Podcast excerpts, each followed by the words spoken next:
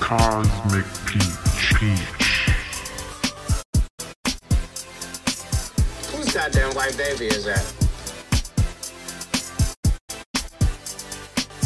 You can't handle the truth. If I wanted my face covered in lies, I would still be in porn. It's a big club, and you ain't in it.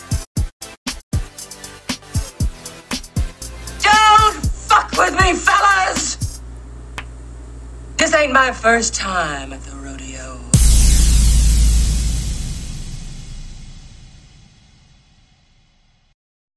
All right, welcome back, ladies and gentlemen.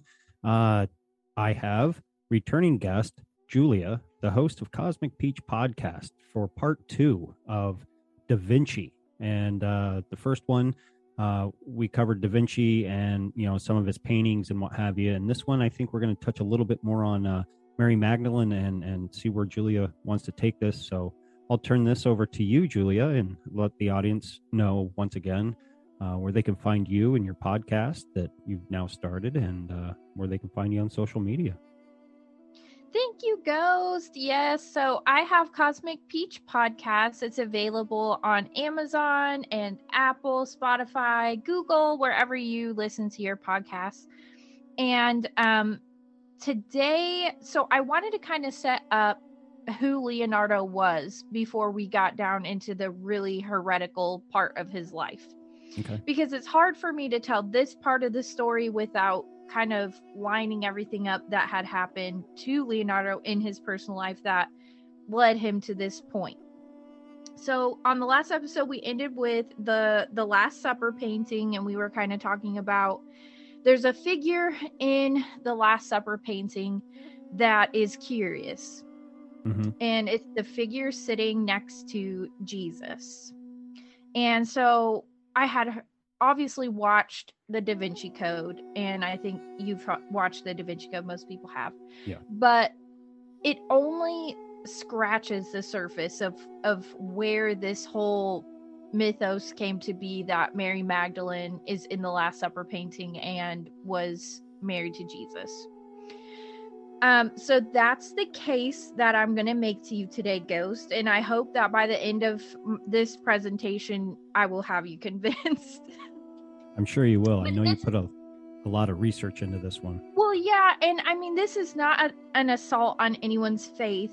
Like, I'm not trying to take that away from anyone. If you have faith, that's a gift. And I'm so happy for you to have that. And this is not an assault on your faith. This is just, you know, it's too detailed and too many coincidences to pass up it and it ha- it has too much validity to me to not be a real you know situation for jesus i mean i don't want to offend anybody but i think that jesus was married to mary magdalene Well, there's a lot of And so- speculation to that. You know what I mean? And, Mhm. and I think the Catholic religion as a whole has really done everything they can to take either all s- s- most some of the books out of the Bible that that would um, point to that. I, I do Mhm. believe Mary actually had her own book as well. She did.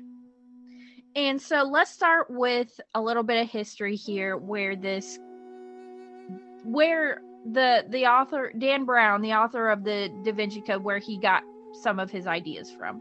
Okay. There was a French priest of a mountain village and it was like a really really small mountain village, nothing, you know, huge or crazy and he had apparently found a treasure in 1891 and he was penniless when he made this discovery and by the time he died in 1917 he had spent enormous sums of money and break in ghost if you have any questions his Okay. name was Saunière which is also the name of the grandfather in the da vinci code What was the name again? Saunière Saunière. Oh, okay, yeah. All right, Saunière. So this is the actual name of the priest of this um, mountain village who had apparently discovered a treasure, quote unquote. Okay. So that's where we get the name Saunière as the grandfather in the Da Vinci Code. And he is the priest of Rennes Chateau. And he was sent there as a young man and he had a lot of ambition.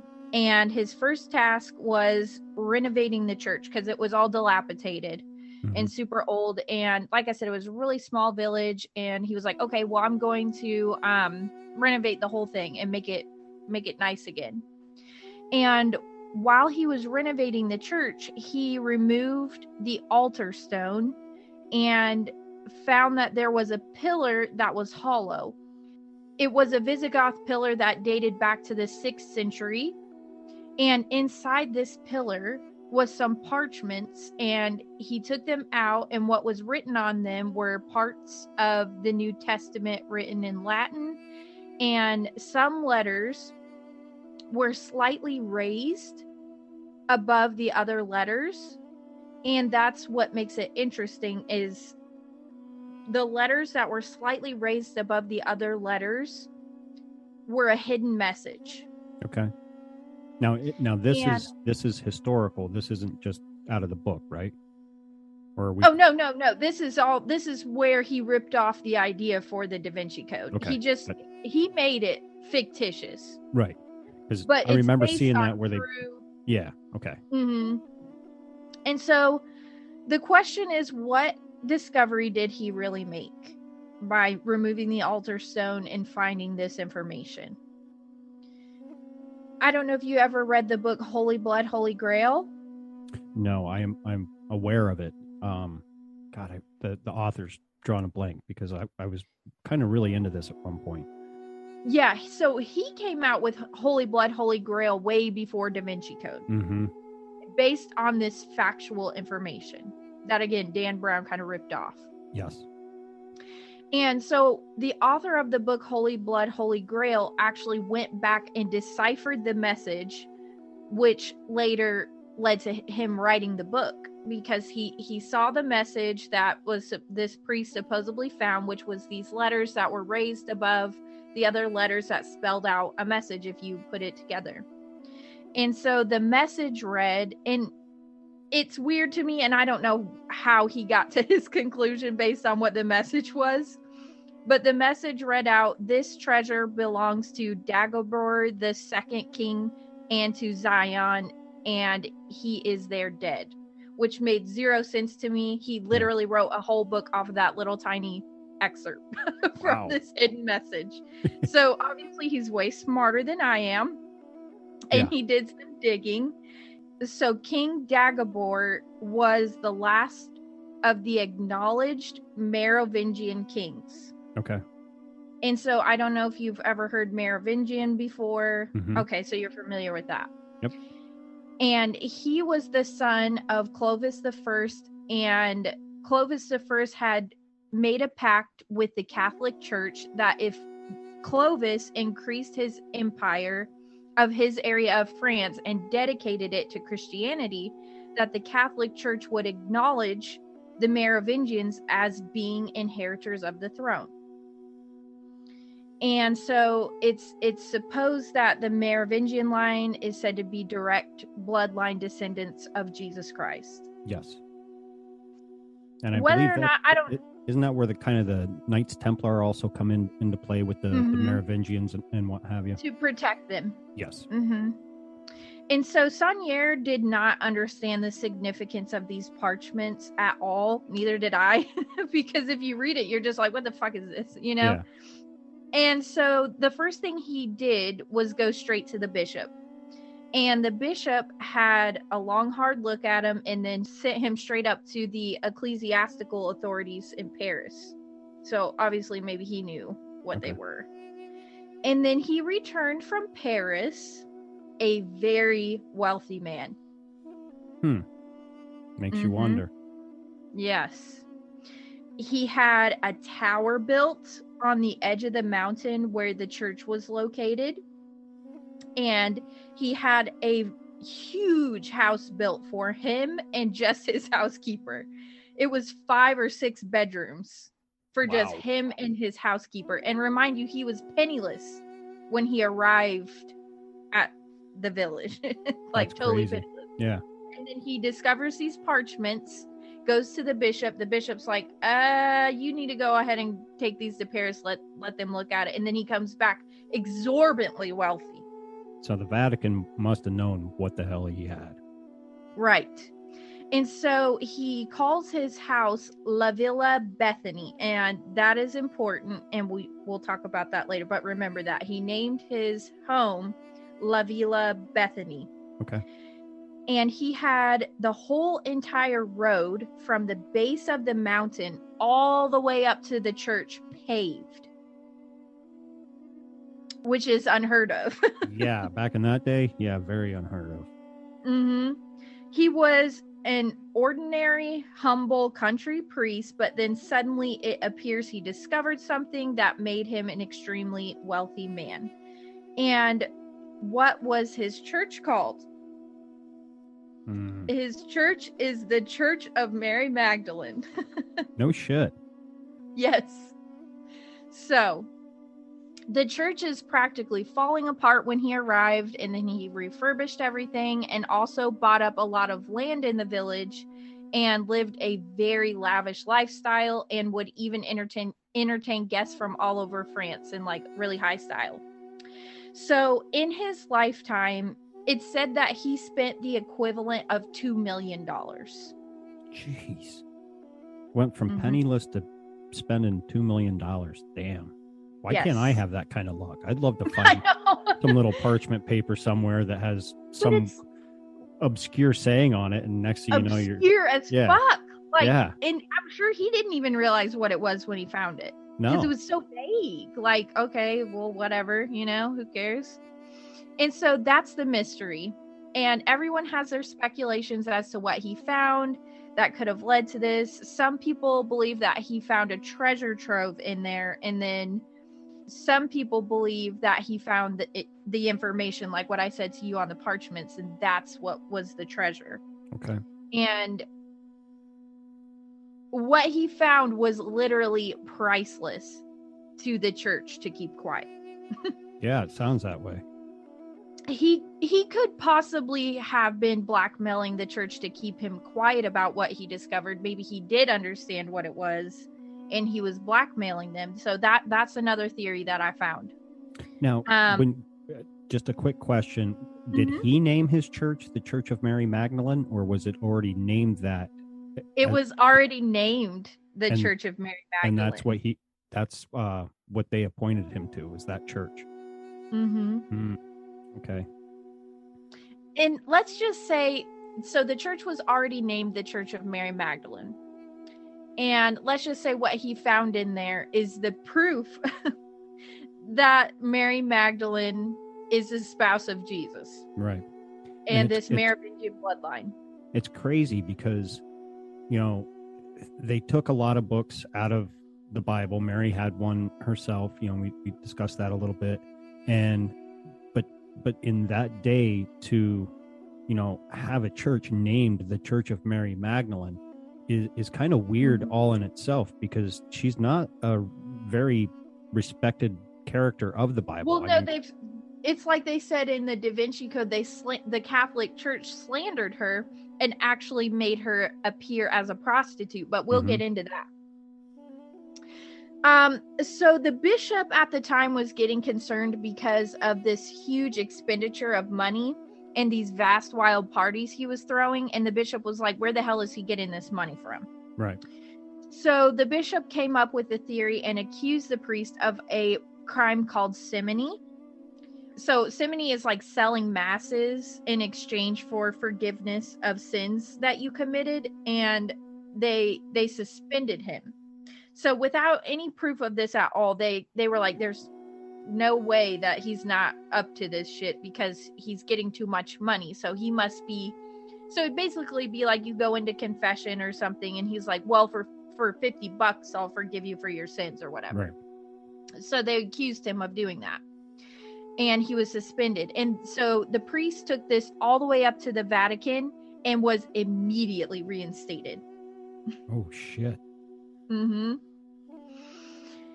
And so he gets suspended of this crime that they think he's committing and he's like no i'm not takes it all the way up to the vatican he gets immediately reinstated but shortly afterwards he dies suddenly Ah, so died of suicide. Two two sword Mm. whacks to the back of the head. Well it's even more bizarre than that ghost. Um and it's funny because it reminds me of stanley kubrick because they were like all right we'll play you know make your movie. Let's see what you do. Mhm. they see the movie dead. Yeah. they find him dead the next day. And so it's like okay yeah all right we'll reinstate you. Hmm dead. Yeah. so it's like okay. Um so he dies of a stroke. But what is most curious is that 10 days before his quote unquote sudden death of a stroke his housekeeper had already ordered his coffin What? yes Oh shit. so there that's just a little bit of like there's something more going on here Yeah. obviously And it's funny to, Um, to think because, you know, people like you and I and, and, and others look into this stuff and, you know, are fascinated by it and the, in the conspiracy end and, and the, the wild tales that involve a lot of this, these topics that we discuss. Hearing that, you, it's kind of, it's kind of neat because it was actually going on back then.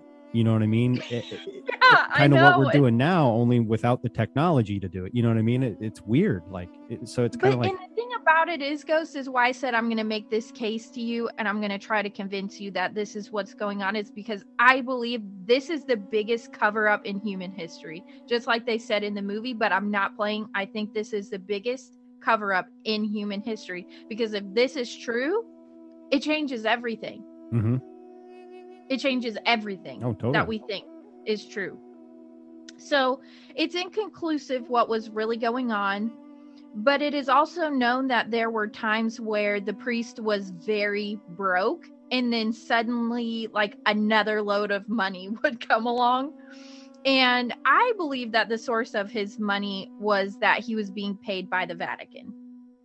And he would actually say to the bishop out of his own mouth, I was given large donations by people who live outside the village, but I was given these donations under the conditions of strict secrecy that I can't reveal who the donors are. Out of his own mouth, he said that. well, right there says, oh, this was given to me by the Vatican. Right. But why did they give him this money? What did he know? And it's again, I'm going back to the fact that he discovered Jesus's direct bloodline. Right. So after his death, the priest's housekeeper continued to live in the house until her own death. Um, when the French changed the currency from the old franc to the new franc, she was seen in the garden burning large sums of paper money. Probably because she didn't know what to do with it and she couldn't explain where the money had came from and she couldn't use it anymore because they went from the old franc to the new franc so she literally went out into the garden and just started shoving piles of paper money into a garbage can and burning it Oh, shit. and um Imagine if we had that money today. It'd be worth something. well shoot she burnt it all up which is also curious um she did actually tell the person who moved into the house that she would explain the secret of their wealth before she died but so she she suffered a stroke as well after she said this so strokes were strokes were the the the first suicide. You know, but it didn't kill her Oh, it it, didn't didn't kill her. Oh, okay. it rendered her unable to speak Mm. and she was never able to say where the money had come from and then she died and the secret died with her Damn. yeah so i think they were trying to kill her though Yeah. You know, and- but it just she, back she in that lived, but time- she, then she Al- didn't talk Yeah, and alchemy was big back then. So you know what I mean. They were Mhm. playing with all sorts of shit, and you know, obviously, that's how we got a lot of the stuff that we have today. But yeah, that's crazy. That you know, oh well, you know, and we don't really have guns and bullets, so let's just stroke them. You know what I mean? yeah and so many things could be categorized as a stroke you poison somebody one time and they uh, and then Mhm. there's like oh they had a stroke Yep. Yeah. we don't even know if it was if it was an actual stroke, but so the Priory of Sion. Are you Yes. familiar? hmm Okay, as seen in the Da Vinci Code, the secret keepers Yep. claim they were the ones who were supplying the priest and that they were behind his his cash flow. Hmm. So that's interesting. That is. So it this is the part where this information is so fucking old. It could have been the Vatican or it could have been the Priory of Sion. We weren't there. We don't we have no idea. All we know is that his lifestyle was crazy and you know what what he discovered made him a wealthy man. Right. So they claim that the priest discovered documents that showed the truth about the Merovingian dynasty. And then again, the, the author of Holy Blood, Holy Grail came up with the hypothesis that these Merovingians, of course, are the direct descendants of Jesus Christ, and he writes the book. So the secret that died with the housekeeper seems to have been something to do with the Catholic Church, and they wanted to keep it under wraps. Of course. Ah, duh. And some people speculate that what he di- discovered was an equivalent to a birth or marriage certificate pertaining to Jesus Christ and Mary Magdalene, which is interesting. Yes, because if this is true, that just proves Jesus was an ordinary man. Right. In It, in it cancels opinion. out his his divinity. Yes. Which is which again i'm not trying to offend anyone this is just this Oh, no. this is just how it is you know I say it all the Um, time on on my podcast. You know, believe whatever you want to believe. If it makes you a better person at the end of the day, that's fine. Mhm. I don't care if you believe in Satan. If, if it makes you a good person, you're not killing people and you're being kind. you're not you know Yeah. not hurting kids Yeah. whatever so some people believe that he found a genealogy of the bloodline descendants or some people believe he found an actual corpse Ooh. because it was in a pillar hmm it could have been anything. It it literally could have been an actual corpse of like a very very important person, such as like Mary Magdalene's bones or ashes, or Right. like some some some some way of tracing DNA back to Jesus. Like we would have been able to do that now hmm because there was a yellow marker on the outside of the church that would signify that a very very very important person was buried there and the church is the church of Mary Magdalene. So you can draw conclusions from that. Right. And I do remember from um, back in the day looking into this and watching documentaries um, and the authors of the Holy Blood and Holy Grail, Grail being interviewed. And uh, that, that was a common pra- practice, you know, is, you know, you buried important people under the altars of, of these, you know, churches and, and what have you. So Yeah, that is correct, Ghost. that's, that's all, you know, it, it's, it's crazy that you're bringing this up because it's all just like flooding back in my head. I'm like, oh yeah, I remember, you know, hearing this because I was I was never a big reader.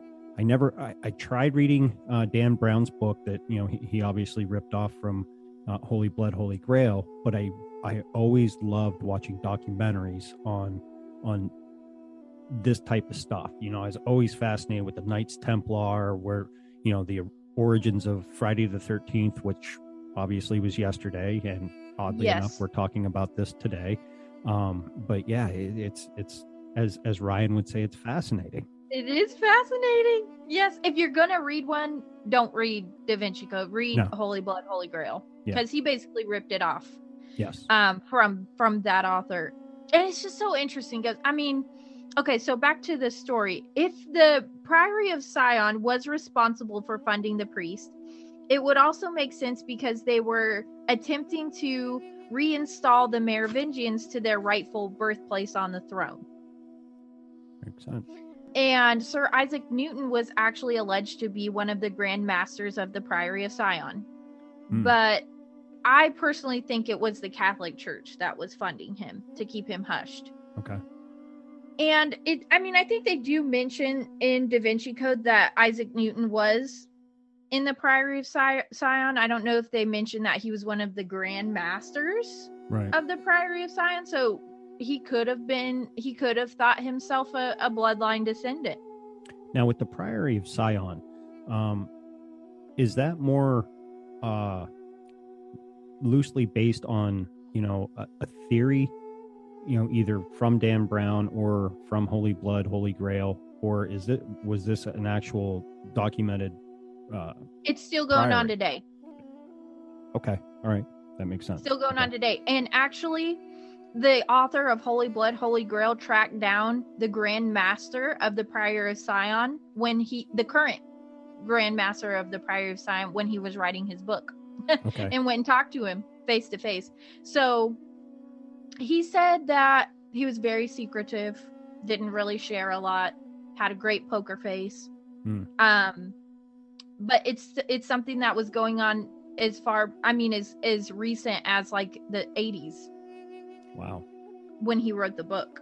Okay, so yeah, I So don't see it's why a a secret actual- society would just disappear. You know what I mean? Right. they- So it's still, you know, and to this day, I believe it. They still have the Priory of Sion.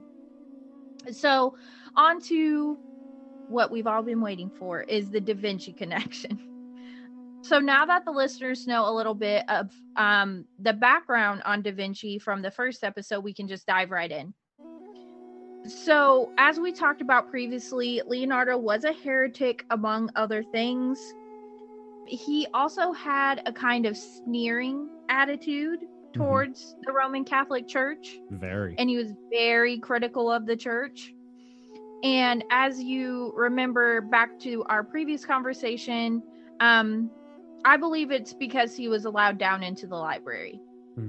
That is my personal speculation. Is that he he became heretical after he saw what all has been hidden from us Gotcha. Make, it makes sense. including including Mary Magdalene that would that would take away Jesus divinity. Yeah. And That that, would. would make Mother Mary uh they they said she was without sin. My ass. right. That would have meant she got pregnant in the normal way that people get pregnant. That would have meant Jesus was do you see what I mean? Yeah, and and That and would no- make you heretical. nobody and, and this is the thing that uh, that baffles me and nobody questions why a 12 year old a 12 year old girl gets pregnant D- by divine intervention 12 like that no that She was pregnant before she married Joseph. mm-hmm yeah and who who, who marries a kid Man, ghost. Uh, and child brides were all the rage back Yeah. in like the Old Testament. Yeah I- ugh. Harems no- of child brides. yeah Actually. and, nobody has a problem with that I No. don't get it So actually, Ghost, you might be interested. I did an episode. Um, I'm going to release it in a week or two with Shayla about Mhm. Elvis and Priscilla. She was a child bride. yes yeah i she was i actually yeah i had her on uh, i haven't released it yet but yeah that that's a future episode of mine as well Mm-hmm. So, and I mean, it's just like it's it's kind of a common thing that shouldn't be a common No. thing, but you know, if I so I have a 14 year old in my life right now, they're not ready to get married. Mm-mm. They still look like a baby to me. Yeah. To be honest with you, they're Yeah. very very you know angelic right now, but you know, so getting into another work of art that we didn't cover in the last episode. Um, are you familiar with the Shroud of Turin? Mm-hmm. Okay. So there was a book written in 1994 which actually makes the argument that the Shroud of Turin is one of the least known Leonardo da Vinci's Mm. Yeah, I've heard that because isn't that the and one that that, he actually created it. yeah because a, a lot of speculation was oh that isn't that the image of Jesus supposedly on it and this and that and It's supposed to be that Jesus's body heated up so hot when he um, transformed into his astral body that it made a physical impression on the the linens. yeah um, That's the story. I think they So let's let's catch on fire but that's just me So in the 1970s, scientists were allowed to analyze the Turin shroud for a very short period of time, and they actually carbon dated the shroud itself to a period of the 12 to 1300s. So it couldn't possibly have been used to wrap the body of Christ. No. I'll just that's that. And again, I love y'all, but this this and I don't want to sound like Fauci, but trust the science. Right. carbon dated. Yeah. You know, you can't you can't argue that, Ghost. no. And so Leonardo is actually really unique among artists of his day because he he never produced a crucifixion painting. Hmm. And most other So- ones did, didn't they? Yes. And he was the only one who never produced a crucifixion. What he may have been doing by putting this up is actually a kind of crucifixion substitution. Mm. Okay. And the analysis that some have put on, upon the image itself is that it's actually burnt on the top. Hmm. This can be done by what is known as the camera obscura, and I think a lot of people have made this analogy before that it's it, it's um where it actually takes light and it burns it on top of the material. Yes. And what is even more outrageous is he actually used his own face as the point of reference. so, I think Da Vinci the whole time after learning this, to me, what I'm getting is he spent the rest of his life trying to prove the lie that existed out of the Catholic Church. kind of like a Kubrick. Yeah. Yeah, exactly. Hmm And so, remembering back to the first episode where I pointed out that he was notorious for painting himself in his artworks, you remember? hmm He even painted himself into the Last Supper. hmm um this would have appealed to his sense of humor Right. okay and as a side note i saw something on the vitruvian man you Mhm. know the, with the okay and what they have discovered is that every part of the vitruvian man corresponds with the inside of the great pyramid Oh, shit. and if that's true there are more chambers yet to be discovered Mm. And they won't let anybody go in there and do nothing anymore. isn't that so crazy ghost hmm That is crazy. that's, That's just a that's side awesome, thought, though. but hmm That was a good find. And so the last supper painting we have jesus with a red uh a red you know whatever they call him his dress Yeah, like a scarf or garb. Or, Yeah. Yeah. but then he has the blue clo- cloak Yes. and then the the figure on the side of him has the exact opposite clothing we've already talked about that Mhm. But the figure is leaning away from Jesus. Um, and it's supposed to be young Saint John. young Saint John. Yeah. And the space between the figures, right? They call it the chalice in the Da Vinci Code. Yes. That that Leonardo is giving us the chalice. But because Dan Brown is a douchebag and he didn't do his own research and he just ripped some shit off, if you actually look at it, he's giving us the letter M. Mm. Is there any? Is there any way you can pull up the uh the Yeah, let me. because I'd I'd like to have like look at that again because I I do remember there was something with that you know I you know with it forming a, a the V or a chalice and and the leaning away of each other but uh Yes. So, Ghost, this is really, this is, so that's why you should re, it's like uh, you always say, think for yourself. mhm. This is my take. Let's find a good one. So, he's giving us the M.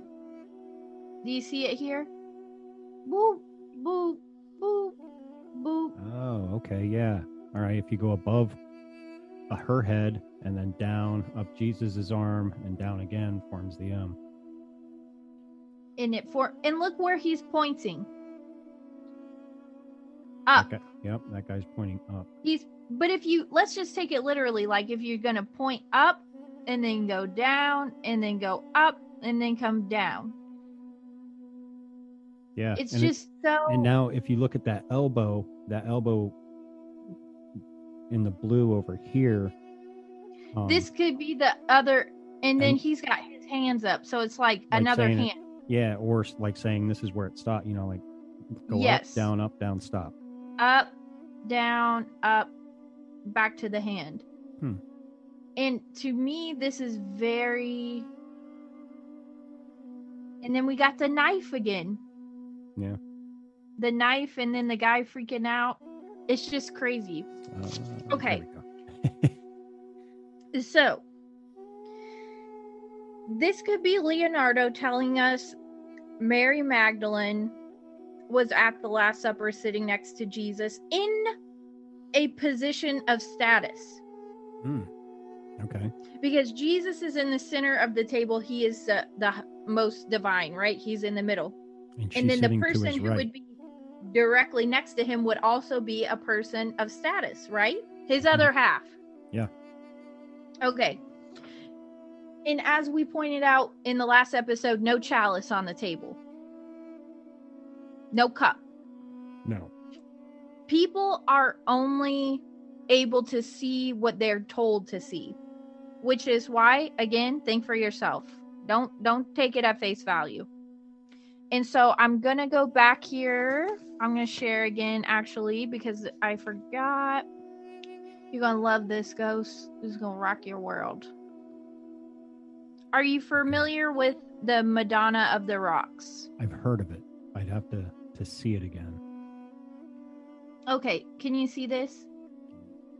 Hang on, let me move my our pictures out of the way. Okay, yeah. Okay. So there are two versions of Madonna of the Rocks. The first one that Leonardo painted was unaccepted by the church because he hadn't painted halos on the figures. Um, the Madonna of the Rocks depicts the flight of Jesus and John the Baptist from King Herod during the infanticide. okay. Jesus is with Mary. In in in the one that they so okay. The one that they ended up accepting, Jesus is with Mary and John the Baptist is with the angel Uriel, who is his guardian. Yo, do you know who Uriel is? Man, I haven't dove into that. All I know is that's John Shit. the Baptist protector. Uh-huh. Ryan actually just did a an episode on Uriel and Uriel um if I'm not mistaken and I take this right is the true light bearer or the the the bringer of wisdom that everybody gets Satan confused with in the Bible. Oh, Lu- so he's the true Lucifer. mhm. That's interesting. Yep. and to be the guardian of John the Baptist, who would later baptize Jesus. That's interesting. Very interesting. So, some people say that it was unaccepted by the church because of the juxtaposition of Jesus Christ and John the Baptist.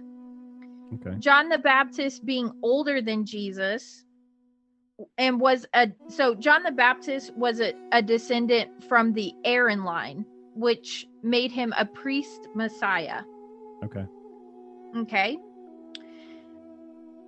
And Jesus Christ was also a descendant from the Aaron line and the Davidic line, which would make him not only a priest Messiah, but also a king Messiah.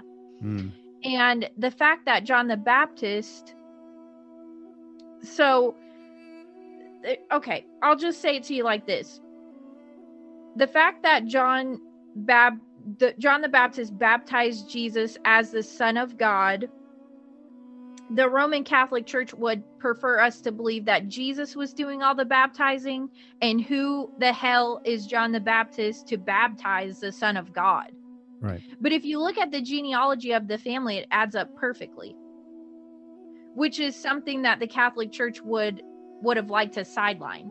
Okay. So if we look at the heretical version, which is right here, Now in in this picture, uh which one is Jesus? Is Jesus the one with the two fingers up, or is he the one being held around? Okay, the- so you have? Mother Mary Okay. with her arm around an elevated John the Baptist Okay. who is kneeling. Yes.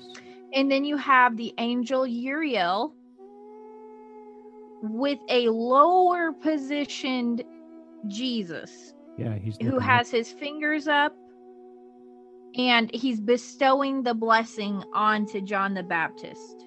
Okay. So this scene is not in the Bible, of course. This was invented by the Roman Catholic Church because the embarrassment that John the Baptist would have had the authority to perform the baptism ritual on Jesus. So they concocted this story that when they were babies, baby Jesus bestowed upon him the permission or the blessing to baptize him later in life. I mean, come on Mhm. Yeah. that is such a com that is so retarded and i'm sorry to use that word but it's retarded so they're saying that while while jesus and john the baptist were running from the infanticide of king herod they stopped on a side street they got with the other person's guardian okay mm-hmm. so john the baptist is with mother mary and jesus is with the angel uriel and he bestowed upon baby John the Baptist, hey, dude, later on in life, I'm giving you permission to baptize me. That's the story they made up. That's crazy. And who's the person on the donkey? Who knows? Like that Could have been just- Noah for all. I- For, Yeah. It's, It's, it's. I mean, that's how convoluted the story is. It Yeah. just does make no sense at all. I'm still I'm still fascinated by that. That's the depiction of Uriel and Ryan's deep dive that he did on who Lucifer truly is. A male What's that? was was he saying it was a man? Um, I, I I do believe Uriel. Well, angels really don't have sex. You know what I mean? Like they're not male or female. But um, in in our terms, I think Uriel wa- was a male. He, um, but yeah, it's just weird that you're bringing this. Isn't it interesting he painted Uriel as a woman? Yeah, Maybe Yeah, because women had a more important part in the Bible than we're led on. that is true. You know? because if you if you look at the way the catholic church has you know depicted women and women in the bible it's never been in any type of Oh, it's always been leadership dog shit. It's Yeah. always been dog shit. And Always so, submissive um like relationship with a man you know what i mean like it's, it's oh yeah, we're we're we're um we're the secretary to the men. yeah Like we just tag along and we do the equivalent of uh making coffee for the men. yeah yeah, pretty much you cook you clean you take care of the house Right. you know But in my argument, I'm going to um I'm try I'm going to try to convince you ghosts that women were actually equal if not higher than the men in the Bible. Which would make sense, right? I mean, okay, but we'll, let's get back I don't want to tangent too much, but so the scene that was commissioned and you know, I roll that this ever even happened. Um I think Leonardo also rolled his eyes at the story which is why we when we look at the heretical version which is the one that i have pulled up for you here the babies are with the wrong guardians. And this is going to get a little tricky. Um but you remember he loved inversion. Mm-hmm. so let's put him with the right guardians. This is jesus we'll put him up here with mother mary right and we'll mm-hmm. put baby john the baptist with uriel if we flip it, Jesus is elevated above John the Baptist and he's bestowing the blessing onto John the Baptist, who is kneeling to receive the blessing, right? That's how it should have been. But how did he paint it? painted it completely backwards he painted baby. So let's just pretend that let, let's not change the characters, right? Let's pretend that this is exactly how he wanted it to look. And let's say that the little boy that's kneeling with the cross is Jesus. okay and let's say the little boy that is in a lower position with his fingers extended bestowing the blessing is John the Baptist because he's with Uriel. hmm It would appear John the Baptist is blessing Jesus. Yeah. And that's so heretical Yeah.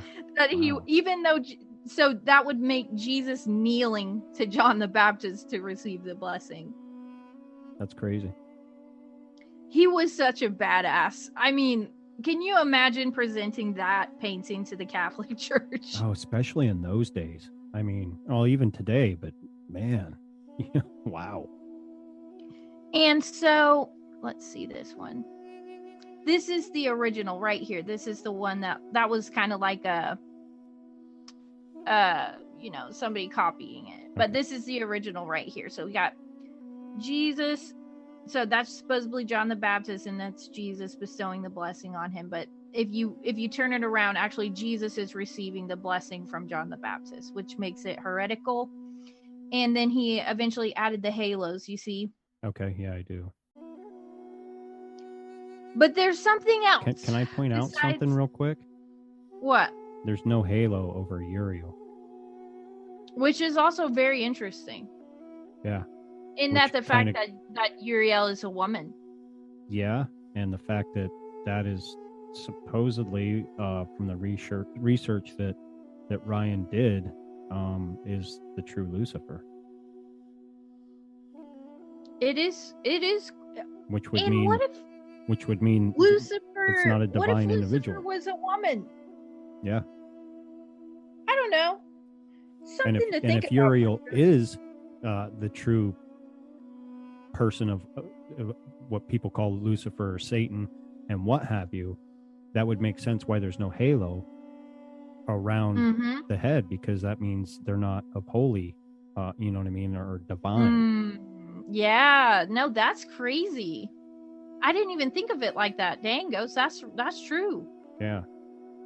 And it's funny, and if you take it for for how it is, Satan has his arm around little baby Jesus, who is then Mhm. giving the blessing to John the Baptist.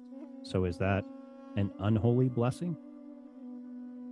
Is that what he should be depicting? An uh, so that would be like an unholy baptism. yeah. Yeah, wow. That's see, I'm telling you, Ghost, he was way ahead of us on everything. And this is just my humble opinion, people. You know, I'm just looking Oh, at me too. Me too. take, taking is the information that I, I've recently learned and and and applying it to to what I'm looking at, and it's it's it's crazy. Well, I'm about to blow your mind one more time, Ghost. Because there's something else in this painting. Okay. Can you please look at the formation of rocks that's coming out of the Virgin Mary's head? Okay. What does this look like to you?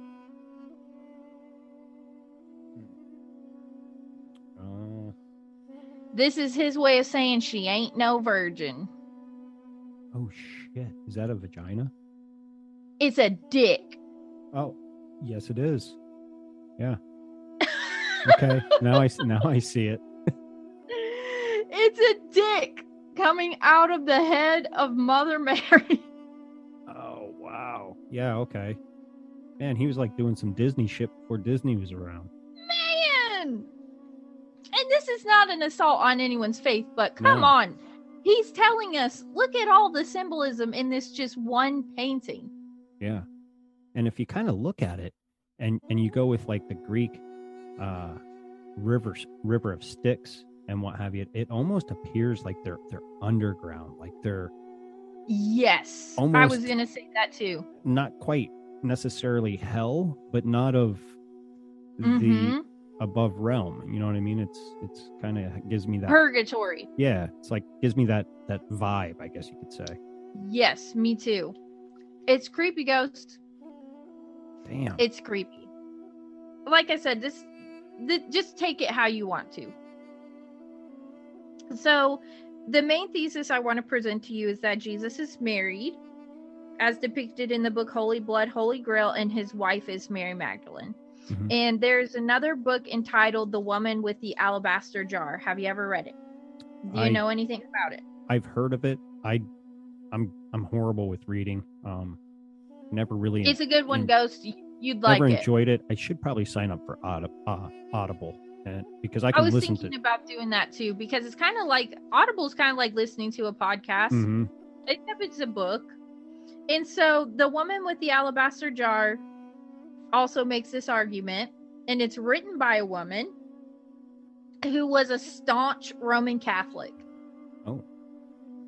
And she believes the Holy Grail is the sacred feminine, the lost bride. Mm. Because what do they call Jesus? The bridegroom without a bride. Where's the Oh. bride? Yeah. So those dicks in the Council of Nicaea took out this very important part of our story, of our history, and of women in general, because they were weak and cowardice, and men did not want to acknowledge the power of the feminine because of the fact that if Jesus was married and had a child, it would diminish his divinity, but it actually enhances it to me because there is a sacred union between men and women. Yes. And I think that's shitty as fuck that they would have taken that out. Okay. So there's a passage in Mark of the anointing of Jesus by the woman with the alabaster jar. And now the book of Mark is is in the Bible, right? Yes. and it's the anointing of Jesus by the woman with the alabaster jar at the banquet in Bethany. So, first of all, the anointing scene takes place in all four gospels, and there are only four stories that do. One is the baptism of Jesus, the other is the multiplication of loaves and fishes hmm the crucifixion and the anointing by a woman which gives you an idea compared to those other stories how important this this was Okay. if you're going to put the multiplication of loaves and fishes the crucifixion of jesus and jesus getting baptized and the anointing of a woman that says something right there Yeah. and so when you research anointing it actually has sexual connotations in the ancient world oh, I and did not know that. Yes. The anointing by a woman was actually a nuptial rite in in ancient cultures. Okay. So everyone in the in the New Testament is Jewish until proven otherwise. We can agree. Mhm. And Jesus is a rabbi. hmm It was commonplace for Jewish rabbis to be married. In fact, it was expected. So Jesus would have been required as a member of the Davidic line to marry. And not only was he required to marry, he was expected to sire two sons by the time he was 40. Hmm. But he died at 33. Well, I think I believe he was married and he was doing what he was supposed to do. Right. Yeah. And- yeah. Yeah. Yeah. Yeah. And so the Feast of Cana is mentioned in the book of John. And it doesn't describe the actual wedding itself, but it describes the feast. So in in nowadays terminology, it would be it doesn't describe the ceremony, but it describes the reception. Can I can I just touch on something real quick that Yeah. kind of came to mind right after I, I said he died at 33? Um, is the story that we're given. If you and and he was supposed to have two male um, sons by the time he was 40. That means he died seven years before that, and seven is supposed to be the whole the the lucky number, the number associated with with Mhm. Jesus, and It's the number of completion. yeah, which is Isn't that odd. funny? Yeah, I don't know why that came to me. I just, I don't know. It, it Well, you're in empathic, ghost. So it- it's I like i just felt like you I needed to like point that out and. and well yeah have you, that's why i like talking with I like talking with you because you look into it even more. Like as I'm going along with the information, you're picking up on things, you're tuning into it, and you're actually like engaging in the in the process, which Yeah. is what I love. Well, you get my, Because it's like my gears are spinning. You know what I mean? It's yeah. so it was called the Feast of Cana, and it's basically the wedding reception, right? And it Mhm. doesn't describe the ceremony, but it's describing the reception. And what is described is that Jesus' mother, Mary, tells the servants that they should do whatever he tells them. And so when they're told to go get more wine, they must go get more wine, and so on. But the only person at a wedding who would be allowed to do this would be the groom himself okay. back So- then. Yeah. So why the change? Well, basically, what I got from that passage is that it's Jesus' wedding reception, and he's saying, Bring wine, bring food, let's Oh, celebrate. okay. I just got married. Like, this is a party. And, Je- and so Mother Mary's there.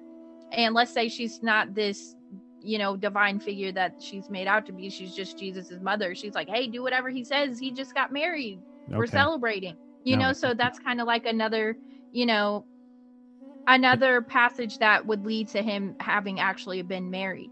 Okay. I was listening to that and I, I heard it kind of backwards in my mind. Oh, no, yeah, now, no, now I get good, where you're going. you're Yeah. I get where you're coming from. So Mary Magdalene is depicted as anointing Jesus on two separate occasions with an ointment called spikenard, which was only allowed to be used on those of the Davidic line. And Jesus is, of course, from the Davidic line. So, how do we know it was Mary Magdalene? The Gospel of John spells it right out. It says, the woman who anointed Jesus and washed his feet with her hair was Mary, the sister of Lazarus. The same Mary that shows up in all the legends off the coast of France, that it was Mary, the sister of Lazarus, who brought the Holy Grail to the shores of France. Hmm. Which, if I'm not mistaken, they make the argument that the Holy Grail could have been a child. The yes. And it says Mary Magdalene and her friends brought the blood royal to the shores of France, not in a chalice, Mm-mm. but in the veins of a child. The blood royal. Or if you look at it in a different way, uh, that V or the chalice could represent a womb.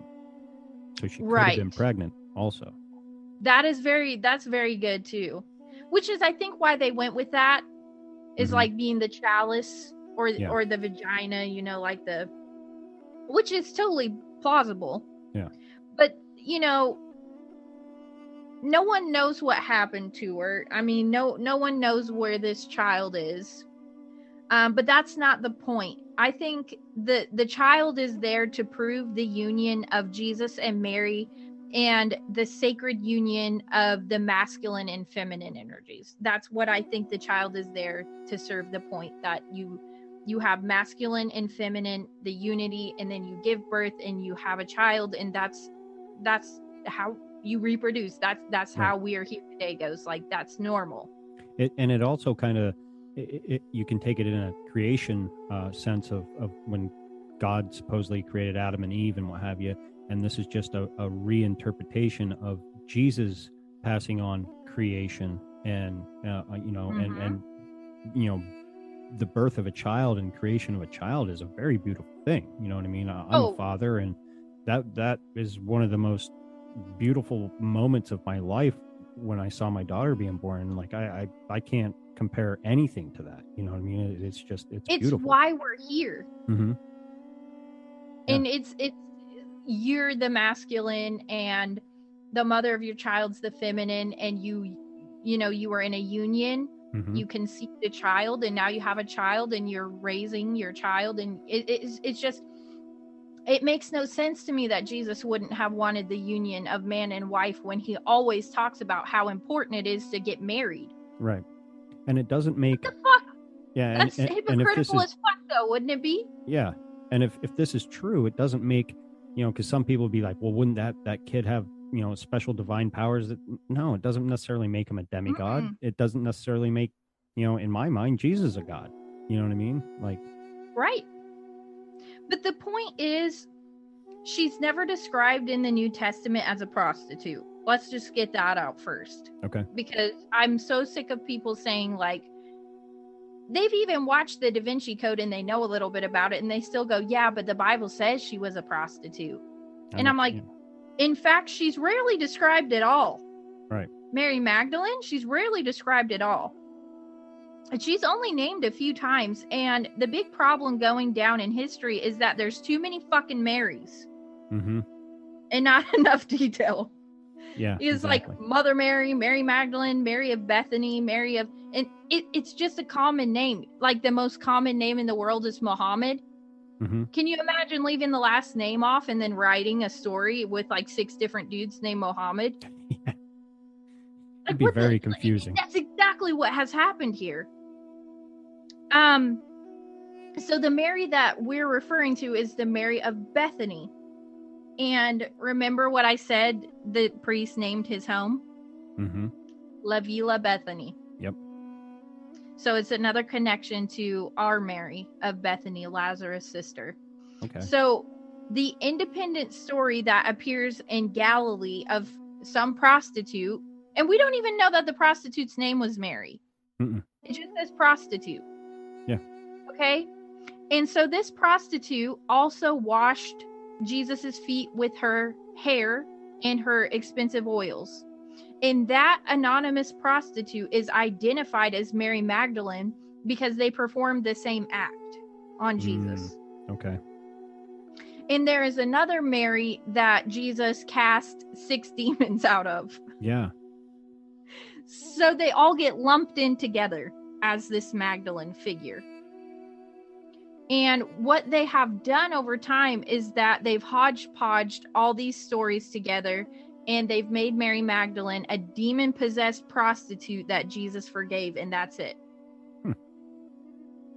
Unreal. And the Roman Catholic Church at the Second Council eventually actually renounced this false claim after all this time. Oh wow. But there so there's not a lot said about the Magdalene and that's how she's referred to as is the Magdalene. So she was a spouse to Jesus. What what we what little we have in all four gospels says that she was a woman of wealth that supported Jesus by her means. And it says that she met Jesus at the tomb on Easter morning, resurrected, and that she stood at the cross. And there are eight lists where several women are mentioned in the Gospels, and on seven of them, Mary Magdalene is mentioned first. Mm. Why would she be mentioned first if she wasn't of importance? Well, she's the first lady. Mm-hmm. That, Of that's what I'm saying. Jesus. Yeah. Um, so we so we can judge her by her actions. What sh- what did she do? Well, she showed up at the tomb to mourn her bridegroom and found him resurrected, which in ancient mythology is the role of the bride. Okay. It is the role of the bride to anoint, and it is the role of the bride to meet the risen bridegroom at the tomb. And if we look at the Gnostic Gospels, we see that it is mentioned several times that Jesus used to kiss Mary Magdalene on the mouth, literally says. Yes. You don't do that unless you're in a relationship. Now, back Especially in, in those cultures, it was kiss on the cheek, guy or girl. Mhm. You know what I mean? But a Yes. kiss on the mouth would represented intimacy or love. Yeah, and and it again, it just goes to show how important it was to Jesus to show that you show affection to your wife. Mm-hmm. and you're you're in a union you're affectionate you love your wife you you're you respect her Yep. right and that is very important because if, if we've learned anything from the stories of jesus is he's supposed to be a role model for how we're supposed to conduct ourselves in our own lives right Mhm. so why wouldn't he have respected his wife and held her in high regard and kissed her often and loved on her and like that's how it's supposed to be Right. and you get married and you have a baby Mhm. like you're supposed to Right. like it just would make sense to me. In Matthew, Mark, Luke, and John, she barely exists. But in these Gnostic gospels, she's the star. hmm And apart from Jesus, Mary Magdalene is absolutely dead center in these Gnostic Gospels. And Jesus actually defers to Mary, and she even gets him to change what he's teaching sometimes. Oh wow. And yes, and she's depicted as being feisty and assertive and not ashamed whatsoever. And from what it looks like, she actually annoyed the other disciples with the power she had over Jesus. Okay, that makes sense. Because good pussy will do that to you. But in the Gospels, it literally says Mary Magdalene is Jesus' consort, which again has the sexual connotations. hmm And it says the intimate companion of Jesus is Mary Magdalene, and he used to kiss her often, and the other disciples were jealous of this. And it is extremely clear why the Roman Catholic Church didn't want these gos- these specific gospels in the New Testament. Um, in the Gospel of Thomas, it states the disciples go to Jesus and they say, "Lord, why do you love her more than us? Why are you always kissing kissing on her?" And they were jealous as hell of Mary Magdalene. And Mary Magdalene could potentially be the most important woman in world history Oh, totally. and we we know virtually nothing about her. I believe the church fathers were so afraid of her image in these forbidden gospels that she was powerful, hmm that Jesus loved her, and that Jesus had an intimate sexual relationship with her. And she had power over him. Right. And they knew this and they didn't want the women in the upcoming churches to get uppity or become anything like her. Right. So the whole history and the way that the church has treated its women is actually because their terror of Mary Magdalene. That makes that makes perfect sense. And the fact that priests aren't allowed to marry, and you know, Mm. you know, any of that, it's like they they took it to the extreme to do they away were with her. terrified, terrified of Mary Magdalene. Yes, and And and, then- and it goes to show, you know, it, there's that quote behind a, a a a good man is always a strong woman. You know what I mean? And- Yes. and, you know, a, a man and a woman's relationship in a marriage, or even if you know you don't get married and you're just a long term relationship, whatever, you know, you need that. It, it's it's a balance. Yes. You know what I mean? Mhm. I'm not over my wife in, in any way, and she's not over me in any way, but there's certain characteristics that she um, is better at than than I am, and vice versa. And that's kind of what I think, you know, the teachings of Jesus might have been representing. Um, because you know there, there's the whole theory that maybe he went off and, and studied buddhism and hinduism a little bit and then came back and was preaching and all he was preaching was love and be a good person and not being a douchebag um And I believe he he taught he taught people how to respect their wives yes because that was a big problem up until Jesus. yes it was and you know i think they just kind of scrubbed her in, a sense and tried to make him uh, a divine character that you have to believe in when he was just probably um an ordinary you know everyday guy A that- shaman. a shaman you know just Mhm. preaching the good word that kind of went a little bit against you know obviously judaism at the time and and you know it, it just it ch- it challenged thought and they did not like that It was completely different. Is why they didn't like that. mm-hmm. my husband, just to make your point, was doing fine on his own before he met me, right? He had Mhm. a little bachelor pad, but he never folded his laundry. He had stacks of dirty clothes all over his freaking house, dishes piled up in the sink. He he used like one soap on everything, head, body, every like one soap on everything. and just a simple life, you know? but it's like the woman brings he said you know i had a, a house when i met you but like when you moved in you made it a home Mm-hmm. and that's what women do it's like so beautiful like the the gentle spirit of women. We decorate and we literally make make a place a home. We have just that nurturing, caring energy about us. And I think that comes because who carries the child? Who is the child's Hmm. first home is a Mhm. mother inside the womb. Yeah. Yeah, we're literally the gateway of life. Yeah. Women are portals to the other world. My house wouldn't look look Birth as life. yeah wouldn't be as clean as it was or you know dishes wouldn't be done as as often as they are if it wasn't for my wife you know what i mean Mhm. she does that she folds the laundry but she she claims she likes to do it i, I kind of tend to believe it or i just don't do it good enough so she just does it I like things done to my standard. And Yeah. it's like the other day he came home and he was like, All the guys at work were asking me what laundry detergent you use because my clothes always smell so clean. And I was like, Tell them they need to get a woman. I ain't Mhm. giving away my secrets. right I was like, I have my own little laundry secrets. I'm not sharing.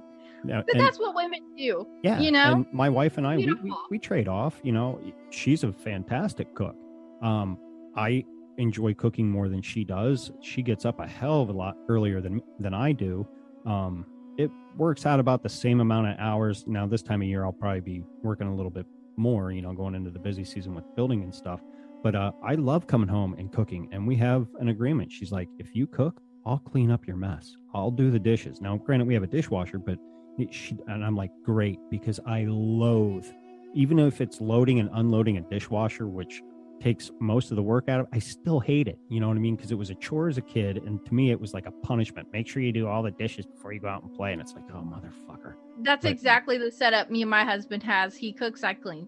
Yep. That's awesome. He's a terrific cook. And he's kind of like you. He loves it. Like he'll Yeah. be Gordon Ramsay in there, and Yeah. I'll have a delicious meal, and then you know I'll I'll put the dishes away or whatever. But that's the beautiful balance of the Mhm. of the whole story. It's like you have, and it's not that I'm saying like it's anything to do with gay people or anything like that. Because No. in most gay relationships, you have a more masculine and a more feminine energy in those relationships. So it's it still balances out in some Right. way. But you know let's let's look at the last supper again Okay. um and we kind of have already looked at it but it's like mary magdalene is leaning away from jesus and then saint peter is the one that has his hand slicing across her neck you remember Mm-hmm. he has like his hand literally like slicing across her neck which is interesting because in the lost gospels one of the things that comes out very strongly is that saint peter hated mary magdalene Ooh. and peter actually told her to shut up and that she wasn't anything special literally Damn. And then Levi told Peter, Hey, if Jesus told us that she's something special and we should listen to her, then we should do that. Absolutely. And there's this back and forth. And why would people have made up the rivalry between Peter and Mary Magdalene? Why would people have made that up? Or or make a saint, quote unquote, a saint Peter character jealous? mm-hmm. That wouldn't make sense if you're going to make a saint character this jealous asshole. Because if you're a saint, you're supposed to be free of all sin. Am I correct? Correct. Yeah, Um, that's what that that's why it's like Mary Mother Mary is like a saint, sainted. She was without sin, they say. Right. You never commit. So why would they make him a jealous asshole? It wouldn't so it, it just it just makes sense to me that this would have really been like a rivalry between the two. Makes sense. and women are still like that i mean over their husbands you know because it's like like my husband for example his friends will be like you just you're you're with julia like all the time. Like ask her if you can come out and play. Like, like you know what i mean? Right. and i'm like no you said you were gonna go with me to the grocery store. You know what i mean? Like and they're like come on let zachary come out and play. But it's like women are that in the relationship. Mhm. they're like no i said you were gonna go with me to the store so you're gonna go with me. I can't go guys. I told my wife i go with her to the store that's just who women are Right. and so that's who mary magdalene was to jesus she was like uh no Jesus, you remember you said you was gonna like up up your teachings and you were gonna start doing a little. Oh, you're right, Mary. I'm. And Peter's like, bitch, who are you to tell Jesus how he's supposed to be teaching? Mm-hmm. He hated her yeah, That's because crazy. she was. Like, it's just I can see it in my head exactly how it was, you know. And I think Jesus left his ministry to Mary. Hmm. That would make sense. and it's the full completion that he would have left his ministry to Mary.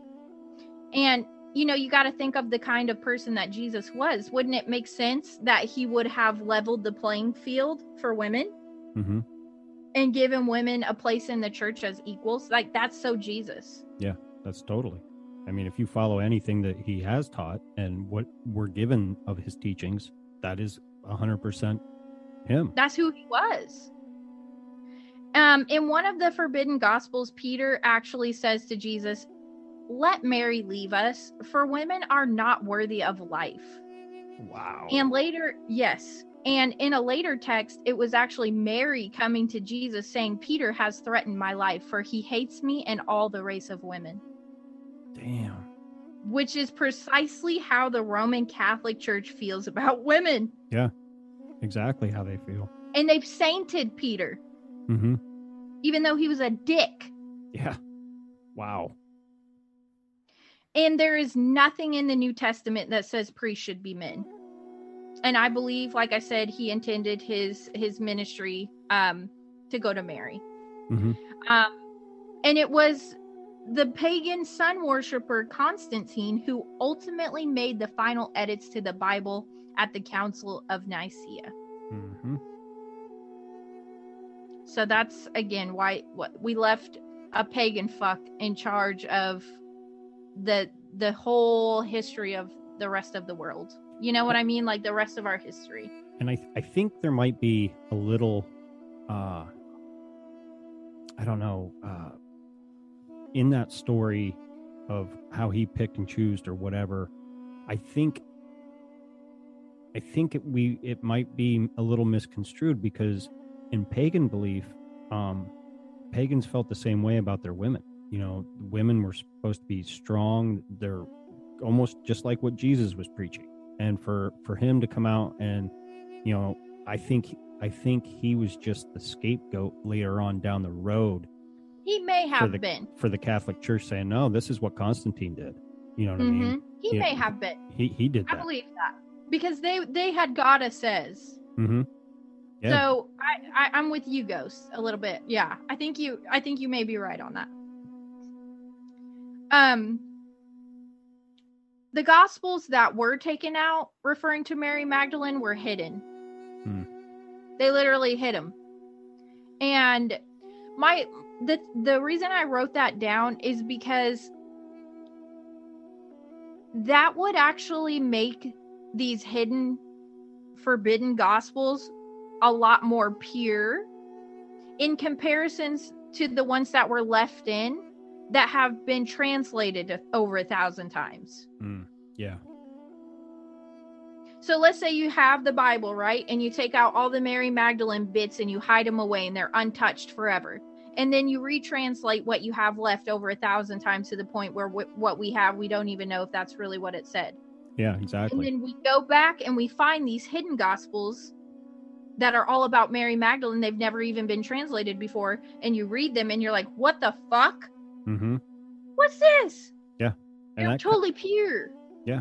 And and being translated so many times. I mean, that's kind of how Ryan stumbled across the Uriel uh, connection with with you know Satan and the Morning Star and Lucifer not being the the accurate story. You know, mistranslation and, and and all sorts of stuff. And I had actually, um, I'm going to talk to him later on tonight.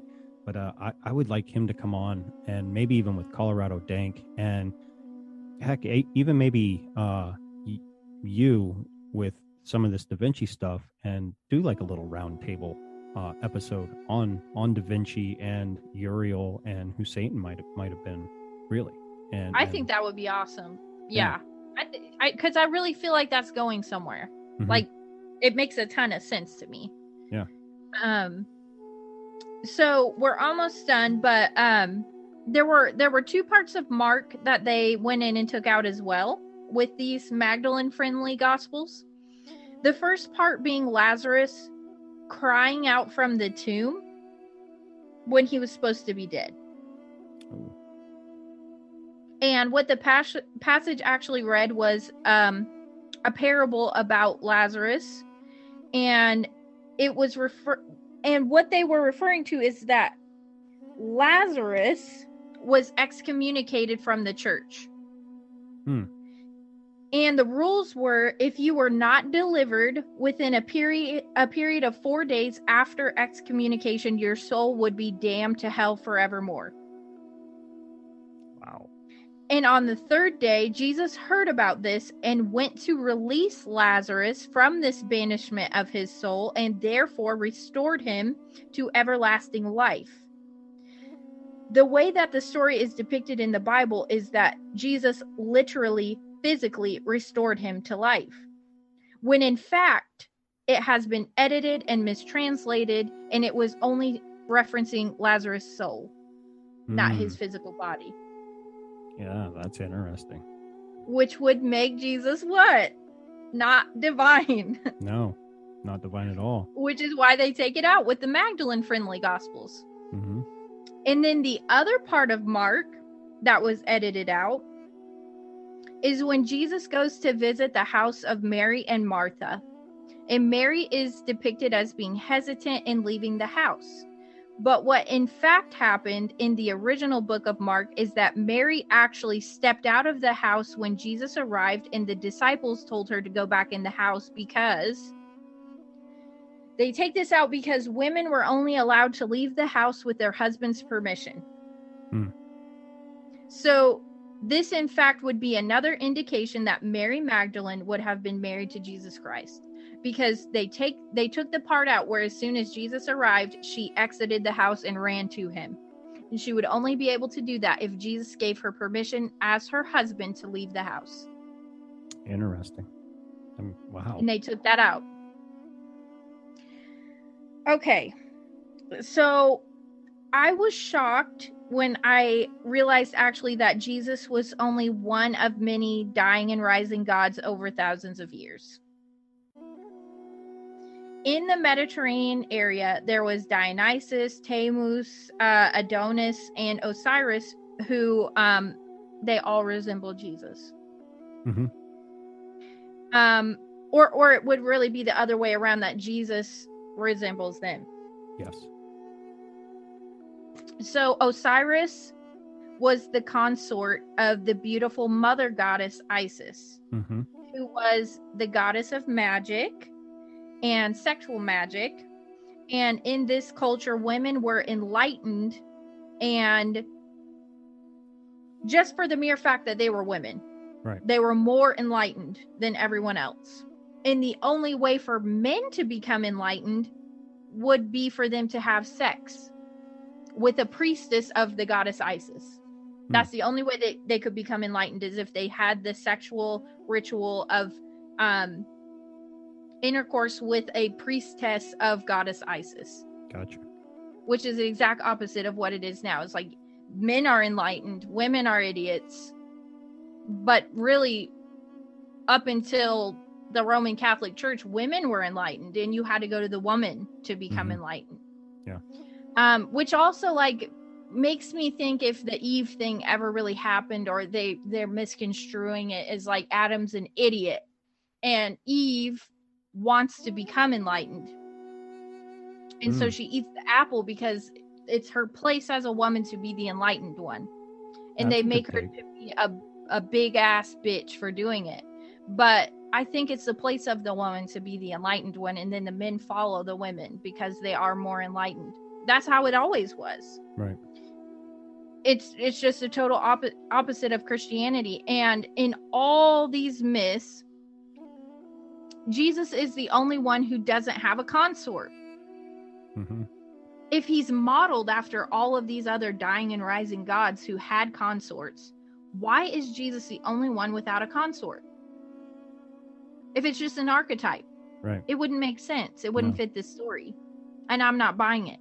So the only one who doesn't have a magical balancing feminine presence is Jesus.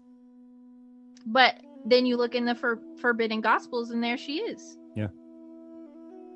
And also very interestingly, some um someone bumps into Mary Magdalene in the garden. And they say, "Why are you weeping?" And she says, "They've taken my Lord and I don't know where they've put him." And this is actually the Osirian mystery plays. Okay.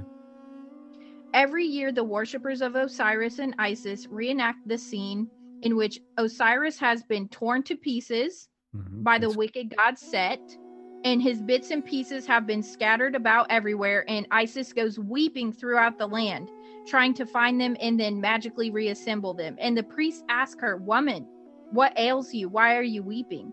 And she says, They've taken my Lord, and I don't know where they've put him. Mhm. It's literally the, The same. same thing.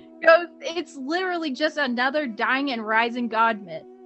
and th- that's the kind of the topic I was touching on in the beginning of the episode of you know they it was all taken from different previous religions you know what i mean? There's nothing new other than the change of a name or uh, the people and culture of where it took place. You know what i mean? Because what you're describing that was egyptian. You know what i mean? And yes.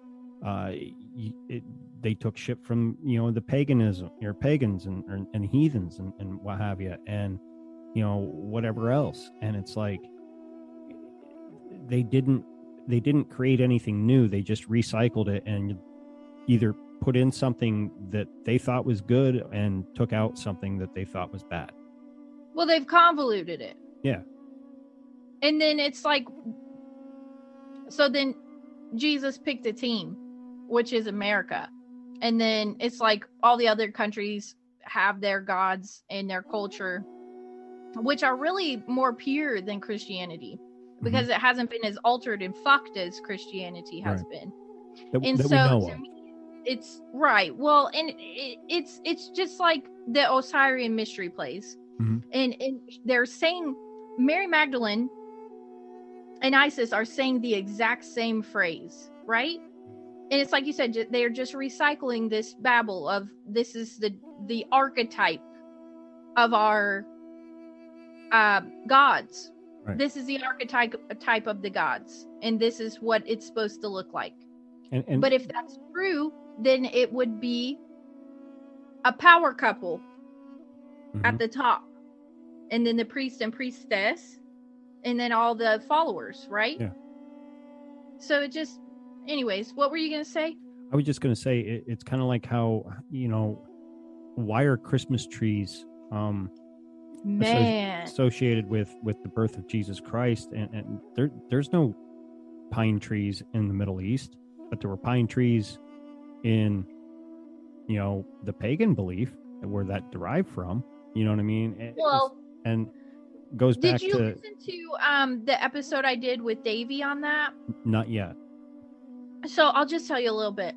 Um, it's all pagan worship. Even the wreaths on the door, the eggs for Easter, it's the fertility. It's it's all paganism. And I don't know if you remember, but I said on your birthday, ghost, if I came to your house for your birthday party and I bought gifts for all of the guests except for you, how would you feel?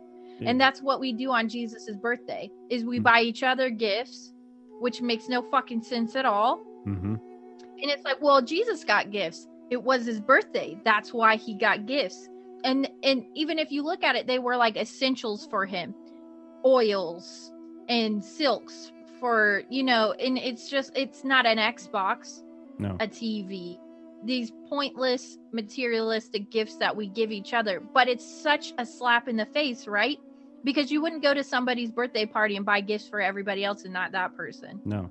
And another slap So, in the face is just- wearing wearing a crucifix around your uh, neck or having a crucifix with with him depicted on it. If if, if he truly died on the cross like that, I mean, how, how much of a slap in the face is that? But do you know how many people were crucified? Yeah. That, wasn't was just Jesus. no. And that was- Jesus was on the cross next to two thieves. Yeah. Who were being crucified as well. So when you wear that symbol, what are you saying? Not it's a death symbol. It's a Yeah. death symbol. Exactly. And you should and the Bible says literally do not worship graven images. No, but they do. They do. So I've always said if you want if you're a Christian and you want to represent Jesus, you should have a stone. The stone that was rolled away. He many people were crucified, but if you are a Christian and that is your faith, only one was resurrected. Right. So why would you not symbolize the resurrection? Why are Instead- you symbolizing the death? That so and it's it's just to show you you walk around with the cross on your neck and it's like Jesus is dead. That's what mm-hmm. you say. Oh yeah. And so to to put a to put a ribbon on it, Ghost, and this is the last little bit here. I think the real religion that Jesus and Mary Magdalene were a part of was a very ancient offshoot of Judaism, um, which is goddess worshiping. Mhm. And there is only one model of life on this planet that works and that makes sense, and that is unionism. Um, what we have shoved down our throats is a celibate God and a virgin mother together in the bridal chamber. And it's no wonder we have a dysfunctional family. The Mm, end. Exactly. That's very my well. last that's my last statement. Uh, that's very true. Um, you nailed that on the head. That was a that was a great way to end it. You know what I mean? Um, wow. So yeah. ghost. Have I made my case? I I haven't disagreed at all. You know what I mean? I, I, everything that you were saying, I already kind of either already believed in or had some knowledge of. Um, you you went down a lot deeper than than I have in the past, and I think you did a great job. You know what I mean? And Thank you. I can't, you know, when when you take out the the the lost books or the the forbidden books and what have you, and you really do start digging into who Mary Magdalene was, um, the evidence is is right in your face, and why anybody other than for the fact of control uh, would take that out is beyond me. You know what I mean? It's just a, another form of of we have to control you. we always say they have to show you what they're doing in order for us to um know it and then let them do it right we Mhm. have to give them permission in a sense Yep. so the fact that they've made jesus's mother mary a divine figure to me says a lot because we say mother mary but are we saying mother mary or are we referencing magdalene Yeah, true. Because she could have been a mother as well. Well, she was in my mind. She Yeah. she definitely had. She was pregnant when Jesus was crucified. So she is the Holy Mother. If you're Yeah. going to look at it as Jesus' a spouse. Who gave birth to Jesus's child, the royal blood, then Mary Magdalene is the Holy Mother. Yeah. So it's just interesting. And I very, I always had a hard time buying the the 12 year old Mary being divinely uh, impregnated by God. You know what I mean? That's just saying God's into the God that you believe in is in, into pedophilia, and I just I've always had a hard time with that that story. Well, know what I you mean? Remember? I do um, believe that there could have been a guy by Yeshua, you know, uh, that walked and did these teachings and, and practices, but was not uh, a god or God's actual son. You know what I mean? He was just spreading the word to be a, a better person. Don't be an Well, asshole. you have to make the fine line between the Christ and the man who walked on the sands of Palestine. Right. They're different. Mhm. Christ, uh, the the the faith figure of Christ is divine, and then you have Yeshua who walked on the sands of Palestine, who was probably married, lived as other men lived, and was born as other men are born. Right. And how you And get so- Yeshua into the name Jesus and then Christ is beyond me. The Christos. Yeah. it's um like a title Yeah. but it, it's just it doesn't it's so convoluted ghost and if you remember back to the first episode that one of the first paintings i showed you was the first painting that Leonardo finished for his um whatever he was an apprentice of of Andrea Verrocchio or something like that.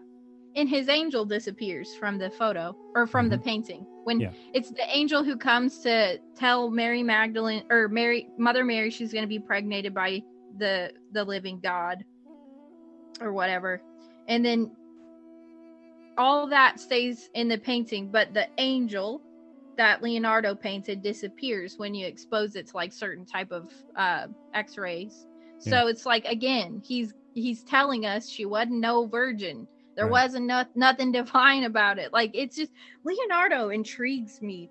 Yeah. Like he he rocks my world. And I'm not, you know, saying that he was just a great dude. He could have been into pedophilia or whatever. Maybe he maybe he was in with these elites, but um it's it's interesting. Yeah, it's very interesting.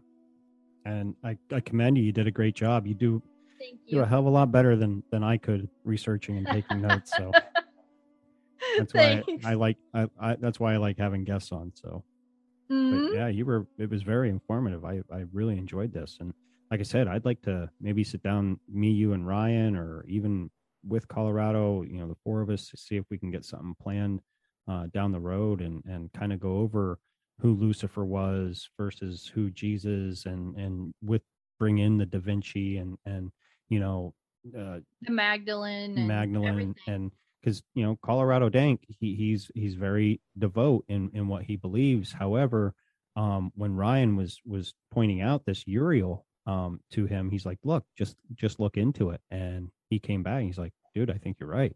You know what I mean? Like, and and Ryan was just like, "Wow, you know, I I, I actually got him to to admit to- admit yeah that that i'm onto something that, that you know isn't exactly in the bible the the correct way so but yeah and all you have to do is read Holy Blood, Holy Grail or this book Alabaster the woman with the alabaster jar and it's they lay it out in buffet style of look at this, look at this, look at this, look at this.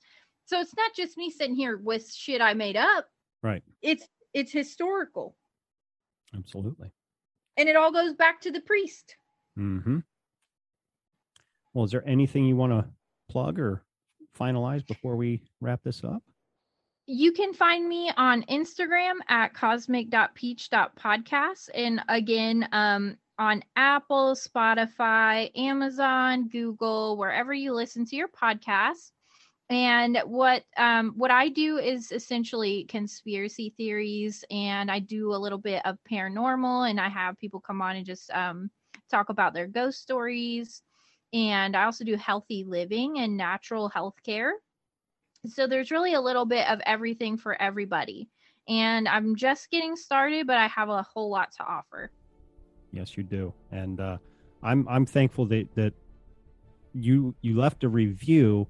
I saw it and then you reached out and then i put the connection together and then he- here we are you know you, you've been it's On- amazing yeah this is your third appearance now on on my show uh second as um uh, a podcaster because i think Yep. when you did the da vinci you you were just starting i had uh, just started, just yeah started. so you know that that's great, and uh, you know you, you come to the tavern, you, you you bring the feisty female side to, to the tavern, which is needed because man, it can get a get to be a, a big sausage fest in there sometimes. And, you know, Yeah. you, need, you need the, Yeah, the I woman mean- humor in there as well. So it's fun too it's really fun to it's we're all inclusive here in the truth community oh hell yeah, and uh, you know, you, like I said, you know, before it, you need any any questions, I'll, I'll be glad to help you. Um, or point you in a direction that can hopefully get you help if I don't know the answer. Yeah. Because Oh, I yeah, sure as hell don't know every, everything. But uh, Yeah. you know, um, you just you know keep keep grinding and keep killing it, and I think you'll you'll do good. Thank you so much ghost You're welcome. And to everybody else out there, think for yourself.